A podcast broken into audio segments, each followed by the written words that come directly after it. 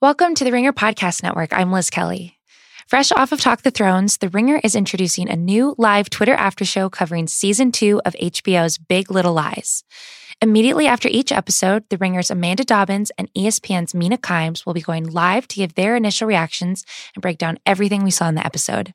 And to kick us off, there will be a special season two preview airing on Friday, June 7th at 12 p.m. Pacific. So join Amanda and Mina for Big Little Live every Sunday on Twitter.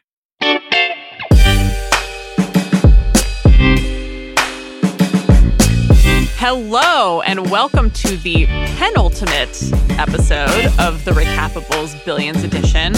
I am your host, Allison Herman, and I am joined, as I have not have been for a couple weeks, but we are so glad to have him back. It is Ringer staff writer and number one Wags fanboy, Miles Surrey. What's up, Miles? Hey, I'm glad to be back. I thought you guys were done with me like the podcast version of Pimp Rule 101. Listen, we're like Axe. When you're in the circle, you get special treatment, and you are very much in the circle of the Recapables Billions. This podcast truly could not exist without your enthusiasm for the going on at Axe Capital and to a lesser extent, the New York State Attorney General's office.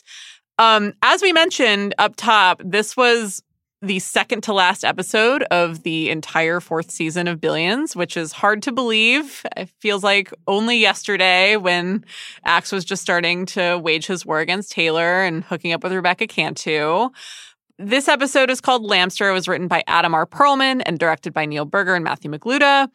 And I thought it was a really enjoyable episode of Billions. It didn't quite feel like a scene setting episode, even though that's obviously what it was. But just to start, what was your tweet length review of what we just saw? So it's like me and Roxanne when Billions gets down, it doesn't fuck around. I deeply resent you reminding me of that exchange and the implied imagery, much like we shan't forget. much like Chuck himself, I really did not need that image in my head, much less on my screen, but this is billions. This is what you sign up for. My tweet length review was just why have love or even money when you can have sweet, sweet revenge? Because this episode saw Axe do a much higher, st- or I don't know, much more like dramatic version of what we've already seen Chuck do, which is Chuck just didn't help his wife. And Axe decides to basically go to war against his own significant other because he is more interested in prosecuting this feud he has against Taylor than letting sleeping dogs lie and everyone moving on to bigger and better things, which I think is an interesting bit of parallelism bef- between our two leads. I don't know, maybe does not say the greatest things about them as people, even though they are clearly two peas in a pod. Are, are characters on Billions morally bankrupt? What? yeah, I know. It's hard to believe. It's more just like, I cannot believe if you're Axe and you've just gone through a messy divorce from like the mother of your children and you finally meet someone who actually understands you and is your professional peer, and then you just immediately decide to junk it, you know. Mm-hmm. It, it makes sense in the macro, but is slightly disappointing in the micro. I will be sad to see Nina Arianda leave if that is, in fact, what we are headed for, which it certainly seems like it. I don't know. Yeah, no, it's interesting because um, e- even though this was a really good episode, it's kind of like the opposite of what a penultimate episode of Thrones is like. You know, when you get like the Red Wedding or something like that. This one's just there's a lot of things where we're just going to wait for the shoe to drop uh, in the finale, which uh, yeah, for for sailors, uh, department stores, and Rebecca Cantu's relationship with Axe, it's not looking good. Yeah, I don't know if this is the first time we've seen Sailor's sign or logo, but that is an extremely blatant Sears ripoff if I've ever seen one. It is not ambiguous what this is supposed to be based on. But yeah, as you mentioned, Billions really likes a finale finale. This is a lot of sort of setting up for that. And so that means that there's a lot of plot to get through. So that means it's time for our 60 second plus or minus 20 or 30 plot summary that I will just get right to, which is the Chucks realize they are being bugged, which puts Team Rhodes into fight or flight mode. It turns out the plan is to nail Jock on election rigging, but first, Chuck enters a race with the Connerty brothers to recover incriminating documents from his father's safe and loses. Things only get tougher when Chuck turns to Sacker for help, and she immediately rats out his game plan to Jock for a post as head of the Civil Rights Division. Also, the FBI interrupts a Broad City binge to drag Chuck Sr. into custody. Wendy decides to absolve herself of her sins by confessing before the medical board, which makes her feel better, but also Axe maybe loses some respect for her. Taylor tells their employees they can max out their comp packages if they keep their money in the firm fund for a year. Everyone accepts except for Lauren, ostensibly because of her relationship with Taylor. Finally, Axe's vendetta against Taylor leads him first to break his own bylaws so he can bail out his girlfriend to the tune of $2.5 billion against the advice of literally everyone he knows, and then betray his girlfriend when she brokers a truce on her own.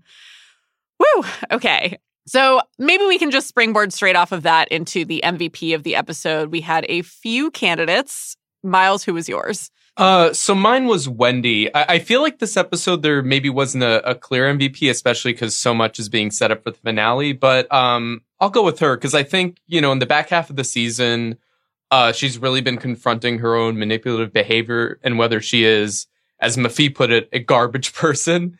Uh, and I think it was uh, the Ringer's own Kate Knibbs who wrote last season that she's like the show's like kind of biggest villain. But I, I think that yeah, Wendy's willingness to accept the suspension of her medical license at least indicates she's trying to point her nor- moral compass north again. And you know, for the standards of the show, with so many morally bankrupt individuals, I guess that's a promising start. And it will be interesting to see what direction the character takes if, you know, for a little while she's not manipulating her husband or work husband for a bit. Yeah, I still think it's a little strange the line in the sand that Wendy is choosing to draw. Like she knows that she is employed by a firm or a partner in a firm that engages in literally illegal activities. I don't know. I mean, I think I, I respect what the show is trying to do with the character and having her come to this moment of reckoning. I think it also knows that like her logic is not necessarily the most even. Like as Chuck brings up, he brought her a deal that would have involved accepting some culpability and taking some time off, and she refused and lashed out at him. And then she ultimately decides to basically do an even more extreme, even more consequential thing you know, obviously she had the conversation with Taylor in between, but it's a little, I guess, inconsistent in terms of her self image and how she squares that with where she works and who she works with. My candidate for MVP was just a tie between Connerty and Sacker, which I do not think will hold into next week, but I do think the show is allowing them one last victory. I think Sacker has probably the better chance of holding out long term, but for the moment, it seems like Connerty's Dr. Gus sessions are really paying off in his favor. I also just love that he just so happens to have a, a very Irish brother who's his his thing is he knows how to crack safes. Yeah, the whole like laying it on thick, there's like a reference to a priest. It's a reference to their mom being alcoholic. It's like every yeah. shallow. Oh, and of course stereotype. they hate Bill Belichick. Like, oh my god, I that mean, was they're from Staten Island or whatever. I would just like to personally say, as a moment of growth, I'm so proud that I understood that reference and the various regional loyalties implied by it. I would not have understood that before I started working at this company, and you know, I don't really follow sports still, but I can at least understand the casual references that are put in the TV shows that I also watch for my job. So, you know, progress, doing great there. Shout out the Ringers NFL coverage. yes. But what was your take on where do you think we're going to find Connerty and Sacker next week? How do you think they fared this week? So I think the biggest thing with with Connerty's whole plan is obviously it was executed well. You know, there was that little moment where it's like, oh, is his brother going to leave the tray like at the scene of the robbery? But then he he brings it back. But I, I just think it's so odd that um the Rhodeses would leave a paper trail for this sketchy deal. It just feels like you know, there's a reason that they left it there, and it, and I think it might have been planted. I don't know if you're feeling yes, the same. Yes, it has been floated yeah. to us by certain uh, listeners to the show and Twitter users. Guys, thank you for sending all your feedback and your theories that this was definitely a paper trail. I certainly think it seems a little too easy and a little too I don't know. Like, I don't think Connerty is going to end up being a better strategic thinker. And I certainly think the plan was to provoke him into fully crossing the line. Again, I, I think the show kind of picks and chooses its spots just in in terms of what kind of story it wants to tell, in terms of like how principled each character is. Like, I still don't fully buy Connerty going from idealist who hates Chuck Rhodes because he's corrupt to like full on collaborator with Mr. Jeff Tillerson or whatever. And Sacker is also a little. I think they sell her more convincingly as someone who's just as like self-interested as she is idealistic. She just doesn't want to go all in on corruption because it, it means getting herself dirty and liable and she apparently wants to go into public office. it was fun to watch her get to be a full power player and play the double agent or triple agent or whatever. I think her loyalties will be clearer next week. But I know you had one last candidate for MVP that we should probably address before we move on. Yeah, gotta give a shout out to Tyga, the yoga instructor. That would also be Ira's new wife, who spent upwards of 30 hours in labor, labor yoga delivering their champion, first child. Which I was not aware that yoga is competitive. I thought that was kind of against the point. They're covered on ESPN too. it's, it's it's really intense. I, I won't pretend to understand what childbirth would actually feel like, but 30 hours is a lot. So congrats to the happy couple for pulling through. Yes, it also enables the very fun visual gag of Chuck conducting all of his business because Ira is an important deputy in like the birthing suite of whatever incredibly luxurious New York hospital that all of this is taking place at. Also, shout out to Tyga for having her priorities in, in check because as soon as she has given birth, the first thing she says to Ira is that we need to get on waitlist for preschools immediately, which is some absolutely real New York child rearing shit. But, you know, shout out to her. She's she just like wants her child to be well educated. That's a relatively thin field for the MVP. Wendy has kind of cleared her own conscience. Connerty and Sacker are making moves. Tyga is a new mother. But there's, I think, stronger candidates for the LVP, kind of as always on Billions. Maybe you're not losing monetarily, but you're always losing morally on this show. So who is your candidate for LVP? So I'm gonna go with uh, Rebecca Cantu, just kind of looking ahead to, to what could be going down the finale. Like you saw Axe's face after she told him she brokered a sailor's deal deal with um with Taylor. She was like, "Come on, let's chill, let's pour ourselves a drink." And then Damian Lewis made that kind of pouty face where his super tiny lips shrink even further beyond human comprehension.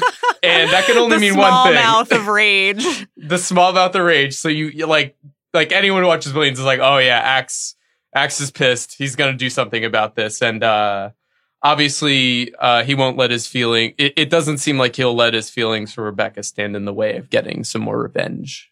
Yeah, it's funny because we meet Rebecca as someone we are told has a sterling reputation. I initially predicted that the fissure between her and Axe might be like she is more on the straight and narrow than he is, but it turns out to be more she's not usually accustomed to being in this kind of all out brawl. She's like, before I met you, I just went about my business and now I have to deal with being in the middle of your grudge. And I'm happy to do that because I care about you, but you need to be willing to bail me out because I'm only in this because we're in a relationship, which I think it's funny that this episode she behaves totally rationally, as does basically everyone except for Axe, who, spoiler alert, is my LVP. Like, everyone else is like, this is dumb. It is a waste of our resources, as has been said repeatedly earlier in the season. But I think it takes someone like Rebecca to really like force it.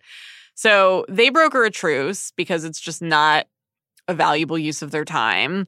And Axe is the only one who can't let it go and is just you know, going against his coworkers, going against his own bylaws, going against his most trusted counsel, going against his significant other, and just, you know, he says he sees the whole field and he's not exclusively focused on revenge, but that's very clearly what's happening here. And, you know, I think we're definitely due for a reckoning on that front. I thought, I remember doing like the season finale predictions for this show or this season last year, and people thought, you know, Taylor was going to become a proper villain, and that is not what's happening. It's Axe is just becoming the worst version of himself, which he says Taylor's a formidable foe because they force you to abandon your principles and do things you wouldn't normally do. And I think that was a little telling. No matter what it is, it's never a good sign when all your coworkers need to stage an intervention in your office. If if people, you know, did that at, at the ringer, I, I think you'd probably have to consider your choices. Miles, you have been posting a little too much new Pope content. I think you need to chill out. yeah, you know, between that and John Wick, I just have nothing else. in my Listen, life. we're all excited to see Marilyn Manson and John Malkovich in the same room, but and Sharon Stone. we just we need to conserve our energy until 2021 or whenever we're going to be blessed with this show. Or is that later this year? I don't know.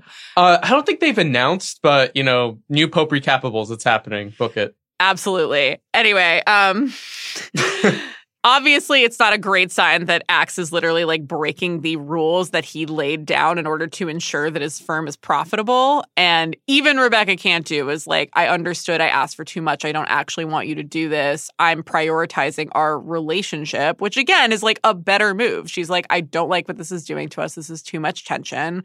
I'm going to save you a lot of money. And the fact that he's resenting her for that is just clearly some priorities are out of whack. But Speaking of priorities being out of whack, it is time for our least favorite segment, but the one we must suffer through every week the most scarring moment. As always, I think there's really only one true candidate, but Miles, would you like to summarize? Yes, that would be Chuck Sr.'s little sexcapades with his uh, side chick, Roxanne, who is also raising their child. Ooh. That fucking sucks. Yeah. Oh, the amount of goddamn pot these little girls smoke. Back in the day, they'd have been called grasshoppers. well, they're exaggerating a little. Me, I never liked to get too stoned. Only enough to make you want to fuck. Oh, you just need a nice sativa blend. Oh, what?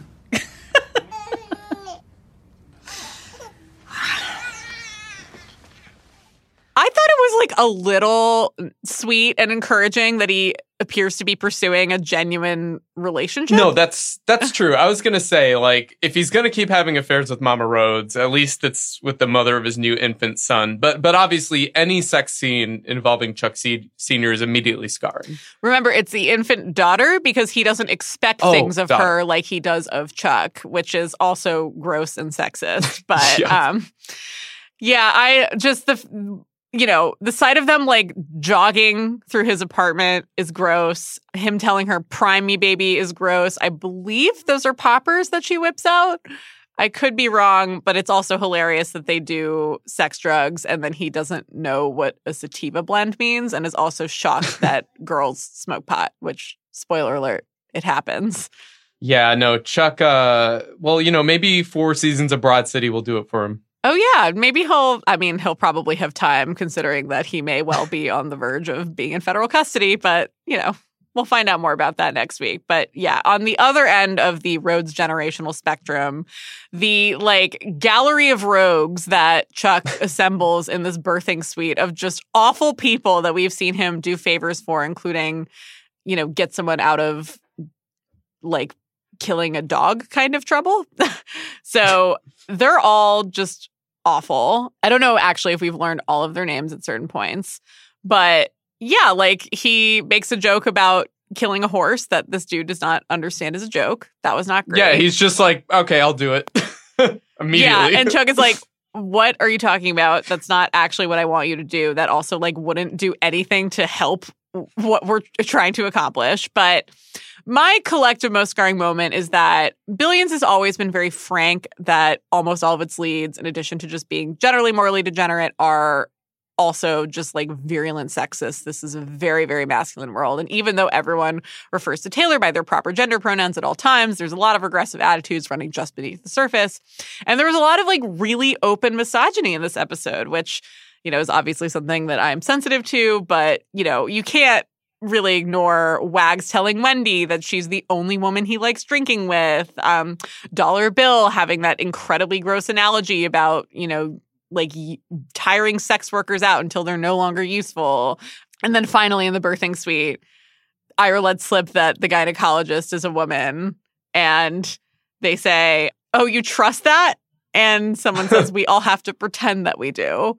And Chuck has that look on his face of like, I can't believe who I'm choosing to associate with, but also I will continue to do so for the foreseeable future because I have no real morals. And I love seeing Paul Giamatti squirm that way, but also just gross. He did have the perfect response, though. Well, back to the present century and the magic of childbirth aside.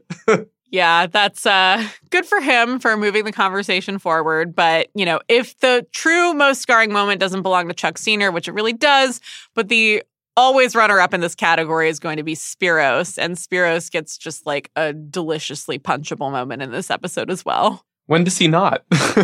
I know, but just the idea of like Wendy is dejected. She has just been stripped of her title. She still has her job, obviously, but you know, she's not in a great place. And Spiros decides the way that he's going to help alleviate this is to come to her with like a fake problem that she immediately, because she is good at her job, spies as some bullshit. Yeah, that that acting was as bad as uh last week when he tried to be a doctor.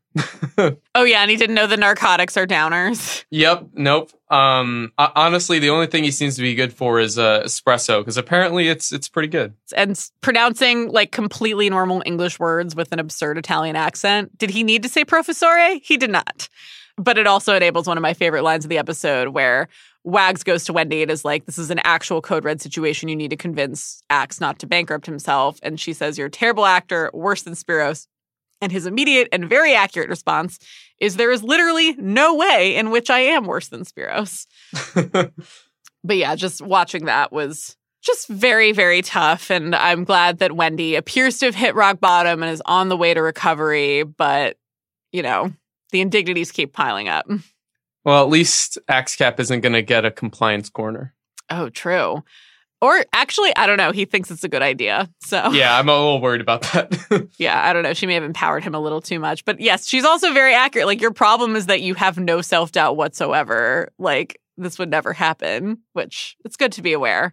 But we've arrived at picking nits, our loving dissection of things that may not necessarily hold up, which I know is hard about a show where someone is married to someone who is prosecuting her boss. But um, anyway, I know that you had some larger issues with maybe some character choices that happened in this episode. Yeah, it mostly came down to uh, the the fact that Axe needed a, an intervention stage because I feel like tanking his own hedge fund just to support Rebecca and get back at Taylor seems a touch too far. I don't kind of buy Rebecca's, uh, it's cause we're both involved in this thing excuse that, you know, that's why he's so into it. Cause he's obviously a very impulsive guy, but he's been pragmatic enough to keep his company not just afloat, but super successful since 9-11. And so, you know, I, I wouldn't pretend to also have a firm grasp on any of the financial aspects of the show, but I don't think, uh, Axe, even in his worst state, would agree to burn like literal billions of dollars into a dying business?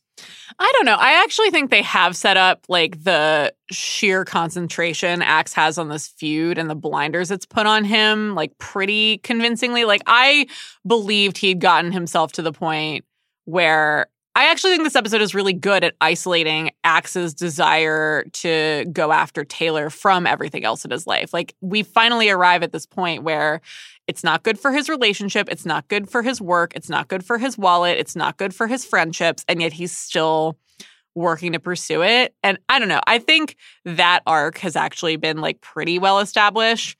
My main nitpick was just the the whole situation around the safe, which obviously there is a strong possibility that this is planted and that he actually wanted the Connertys to break in. But like, did he really need Axe's fixer to break into his own father's apartment. Obviously, like his father's on the run and Chuck can't be seen walking in there, but I feel like there are other contacts. Like, isn't there a housekeeper who just has the keys who he could just be like, yo, like, make sure. Honestly, even even Ira could have done it if he wasn't in the in the birthing right. Ira's his lawyer. Like I didn't really understand the whole need to bring Hall into the fold. And um, again, like the Justice Department seems totally fine with cutting corners, but like.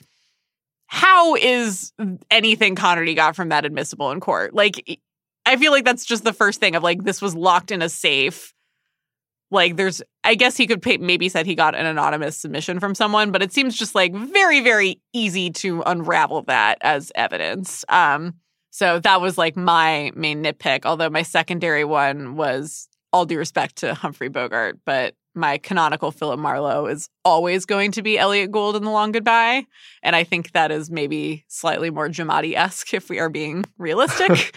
Um please watch long goodbye if you've not it's so good the 70s version. My slightly positive reverse nitpick of just praising the show for getting its its small details right is Axe and Rebecca having a power lunch in Midtown East at the Lobster Club, which is the worst neighborhood of Manhattan, is very accurate. it is exclusively filled with hedge fund types. It is not a place I recommend spending time. And also, I believe the place where Taylor and Rebecca are meeting might be the uh, women and non binary people exclusive working space, the wing. And if it is not the wing, it is certainly has the exact same pastel banquette aesthetic. So I'm going to interpret that as a conscious nod to the places where uh, super rich, lean in feminists would hang out. So shout out to the Billions Location Squad on that one. Yeah, I had to be reminded that wing was a thing. It's it's it's quite something. Well, Miles, that is because the wing is quite literally not for you. Whereas if you are a woman working in media in a major city in America, there is no way that you can forget that the wing exists because many, many people I know regularly work there and post just immaculate Instagrams of the interior decor, which is indeed very photogenic. It seems like a very nice space. I just do not have $300 a month to spend on it. Same, even if I was allowed. yes. I mean, you have the WeWork, which what uh, what it more has could you desire? coffee. Listen, you have the spa water. That's true. Great spa water. So yeah, now we're going to move into our predictions and check-ins, mostly for the finale. So just how do we think the season is going to close out? So I do think.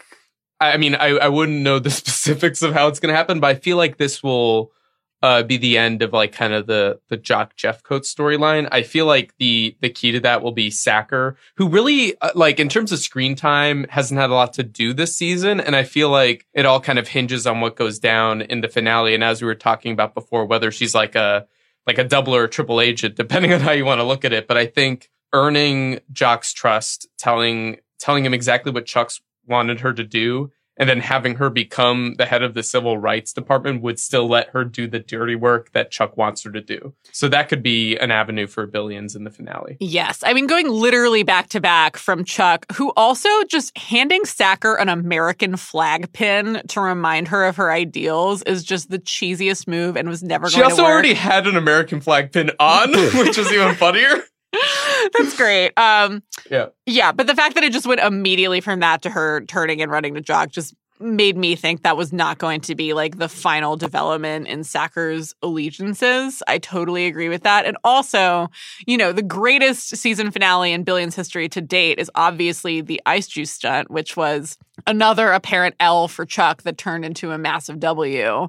So I certainly think we are headed for some sort of time compressed tick-tock. Maybe there's going to be a flash forward, you know, all the fun billions tricks that it loves to do. I think we're definitely headed for in the finale. Um, I also think that the fact that Connerty's brother couldn't resist wetting his sword, to use the metaphor, and stealing a ring from the case, I think isn't also maybe going to come back to haunt him and that you know there is proof that the safe was broken into and that's probably not great for a United States attorney to be doing. Also, like, why was Connerty there himself? I feel like he should know to send someone in his stead, but you know. Yeah, so a- anyone could take a, a few iPhone photos of like some documents, but you know, that's brotherly love right there. I still also am curious if Wendy is ever going to find out that Chuck had the chance to save her license and chose not to. I feel like that's sort of made moot by the fact that like she chose to accept the consequences herself but it, it does feel like something that could be the final death knell in the Rhodes marriage which is in a relatively good place this week but then she has that moment where she's like let's not get drinking because like then we could start we might start screaming and shouting. And Chuck is a little like I didn't think that was going to happen. And she's like it might.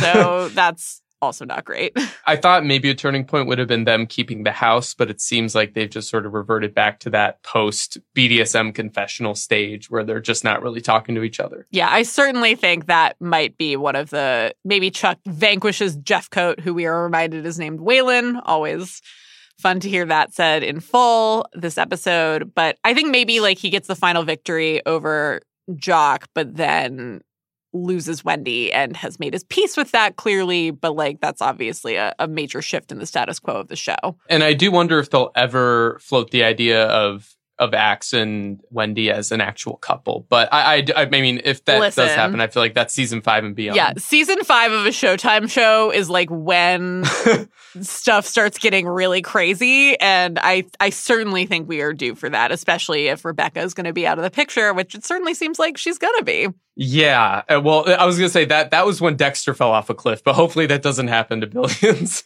Oh God. um, but but it does seem like the end of uh of Re- Rebecca's. I think Damian Lewis would look great in, you know, a nice flannel, maybe with a lumberjack Oh, beard. God. But Yeah. that that's that's how Axe gets over Axe Cap just getting absolutely decimated. He's just got to retire to Montana and chop some wood. this is true. Uh, the other thing though that I was wondering is whether we're ever going to see the Rhodes or Axelrod children again because we we saw the Rhodes kids a couple times, but I don't think we've seen the Axelrod since uh they were playing some Little League in season three. Oh yeah, they're gone forever. I also saw I do not remember who exactly tweeted this. You know, I follow many people who are equally enthusiastic about billions on Twitter, but someone was like, you know, Chuck and Wendy seem to have their shit together, but who is going to cure them of their psychosis of believing that they have children because we have no evidence that like they actually exist at this point. Like Chuck Senior was like, I spent some FaceTime with my grandchildren. They're very nice and polite. And it's like, did you though? like if Billions goes season eight, you know, Dexter Lumberjack seasons and beyond, these kids are eventually going to broach high school age. So maybe someone's going to be a fail son. Or we're just headed for like a sixth sense type reveal where it's like we've all been hallucinating that you have children these this whole time because they actually all died in a tragic accident and that's like the hole in these people's souls that has been motivating them this entire time unbeknownst to them. But you know, That sounds a little this is us, but I, I'm I'm with it. Once we get to season nine or 10, you gotta think outside of the box. But anyway, we're gonna close out with just a round of quotes. I thought this was like a very quotable episode of Billions, even by the standards of this show. So we just have a lot of highlights to run through really quick before we go out for the week. Miles, would you like to get us started? Sure. So first, I'll try my Jock voice for this oh, exchange. God. You find his wrinkly fucking ass. To which Connerty replies, I saw it once, and actually, the old guy keeps it together. Still, I take your point. uh, props, I guess, to uh, Jeffrey DeMunn. Uh, unfortunately, Billions View public knows exactly what he's talking about because we saw that scene. Ugh, true. Just I'm gonna move past that. Uh when Taylor walks out and announces their compensation scheme, they announce it's the time of year that you've all had circled on your calendar since the time you hopped aboard. And Mafee, that beautiful, stupid idiot, says, But Royal Rumble was two months ago. Also, 30 enter, only one yeah, out. we should actually maybe take just a moment to talk about Taylor. Um, how did you read Lauren's decision not to express faith by keeping her money in the fund? I I just don't believe it would be for sentimental reasons. So I wonder what she has up her sleeve. Could she be like a super stealthy Axe Cap sleeper agent or something? I, I mean, it's hard to tell, especially because they laid out um, Sarah, kind of the WAG's equivalent of her office, as someone who also had feelings for Taylor. So I feel like that could blow up and be a bit messy too. I also couldn't tell if Taylor's response, you are so good, was meant to be like a little double edged. I couldn't tell if that was them being legitimately like, yes, I appreciate this, or if it was them kind of saying, okay, like, I see what you're up to. You're very good at manipulating me. Maybe I should change some things because they also close out the episode with Sarah praising them for choosing to kind of give up on the Axe Cap trench war. And it seemed like a little bit of a realignment from Lauren to Sarah was happening, but I also think that's something we're going to see a little more of in the finale. Yeah, I mean, if if Sacker's like a double agent on the sort of like attorney general side of things, I guess that could be like an interesting parallel. Yeah, I talked about this with Kate last week, but I don't really love Lauren as a character. I don't think she has incredible on screen chemistry with Taylor. And I also don't think her characterization makes a lot of sense just in terms of her mannerisms and stuff. But yeah, we should probably get back to the quotes. So I'll go with um, Chuck talking to his uh, lackeys at the hospital. I myself will be doing my usual boogie, inducing mistakes through temptation, misdirection, obfuscation, and conflation slash corruption of the ideals that built this great nation. For good and noble purpose, of course. To which everyone in unison says, "Oh, of course." uh, incredible exchange. There's just a lot of uh, great moments from that exchange. There's also when he says some someone's job is going to be soliciting a bribe, so they can catch someone, you know, accepting a bribe. Yeah. He goes, "How would I go about soliciting a?" Br-? And then Chuck just cuts him off by going, "Uh huh," On to and the next one. on, which was just, I thought, really incredible. I also really loved before the medical board hearing. uh, Axe's on staff lawyer says, I can't tell you to lie. I can only tell you there's no way for them to prove it. And it's the perfect solution to all your problems, which is just great lawyering, you know? Great legal advice. The the Yellow King, um, I'd call him for some help.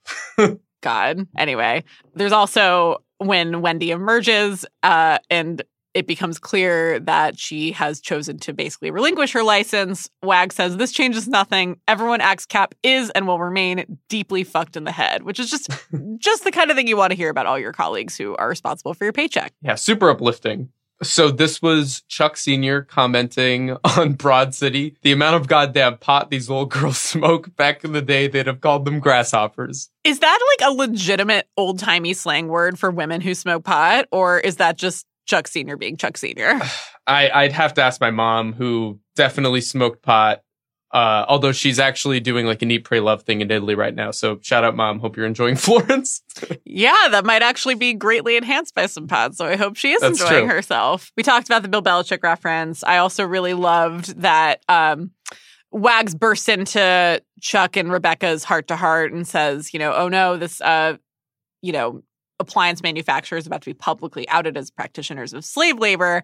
And Axe's first response is like, well, maybe just like, how can we hedge this? How can I, you know, basically be okay with blatant labor abuses? And then Wags corrects him, child slave labor, Temple of Doom shit. To which Rebecca's like, well, he said Temple of Doom. We're like truly fucked. So, you know, just a great demonstration of everyone's pop culture mastery and also complete lack of ethics and uh, care for, you know, people's well being.